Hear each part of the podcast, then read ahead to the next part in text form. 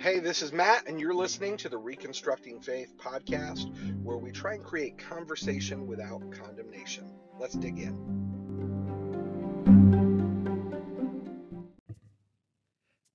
There's this moment in the Bible.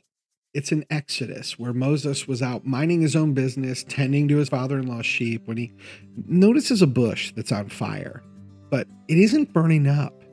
Moses has to be freaking out when he sees this, but it gets even crazier because a voice starts talking to him from this burning bush, telling him to take off his shoes and stay a while because this is holy ground. Now, pretty soon, Moses realizes that he's having a conversation with God, the God.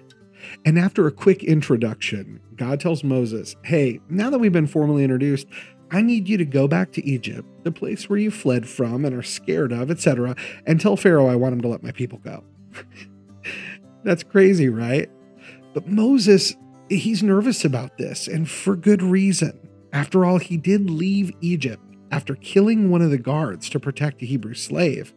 But it backfired on him because later, when he tried to break up a fight between two Hebrew guys, his own people, they asked him if he was going to kill them too.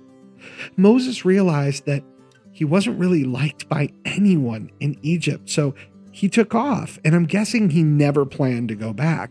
But now he sees a bush on fire, but not really burning. He hears the voice of God, the God, and God tells him he's supposed to go tell the most powerful guy on the planet, Pharaoh, to let God's people go. As Moses is explaining to God that even the Hebrew elders won't listen to him, he asks, Who should I tell them sent me? Now, I'm imagining the panic in his voice, the confusion, the fear. So when he asks God what his name is, God says, Yahweh, the Lord, Adonai. Sort of. See, the Hebrew alphabet has no vowels. So the way it's written, if we were to put it in English letters, is YHWH.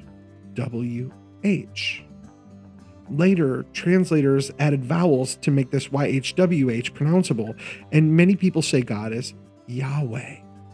Now, some other people say that if you were to sound it out, the YHWH would be pronounced Jehovah, like Yahweh, Jehovah.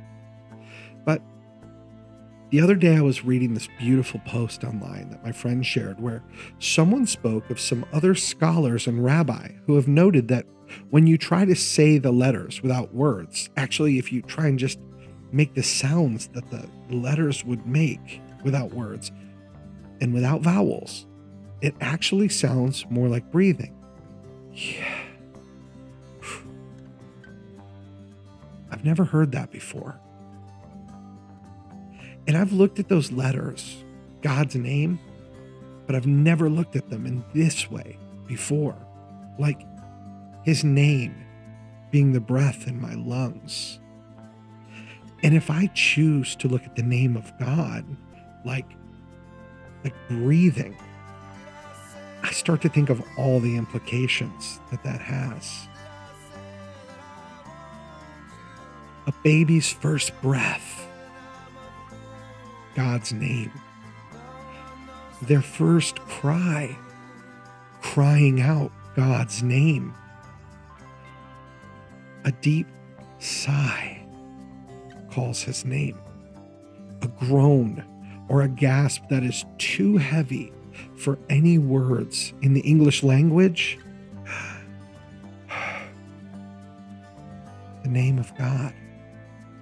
You know, maybe that's why the scriptures say in Romans 8:26, when we don't know what to pray, the Spirit intercedes with inexpressible groaning Maybe that's our spirit calling out the name of God.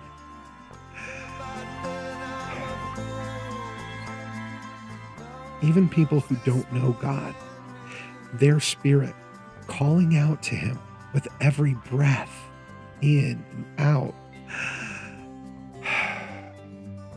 About how amazing that is. When someone passes away and they leave this earth, their last breath is a cry out to God when there is no more air to fill their lungs. You know, in the Hebrew scriptures, there's a word for spirit, breath. It's called ruach. And if if that word that means spirit, if that means breath, and we think God's Holy Spirit, then God's Spirit crying out to God makes a lot more sense.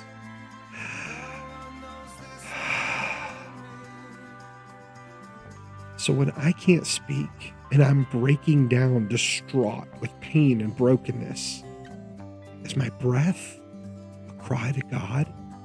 And when I'm filled with so much joy that I'm choking back happy tears, and all I can do is just breathe, is that my spirit celebrating with God?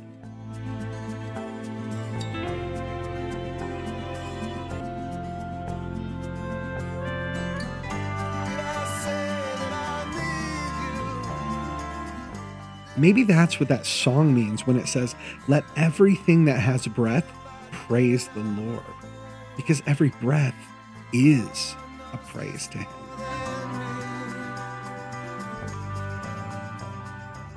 So, going back to Moses, when I look at this story from the perspective of God saying His name is letters that make the sound of breathing in and breathing out and I picture Moses as an absolute wreck, panicking and having no idea of the amazing things God would do, like parting the Red Sea or any of that. And all he could think about was how scared he was. And he asks, Who do I tell them sent me?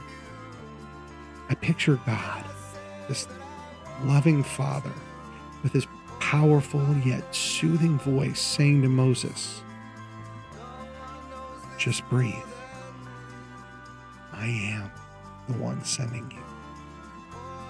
Breathe in, breathe out. That's me.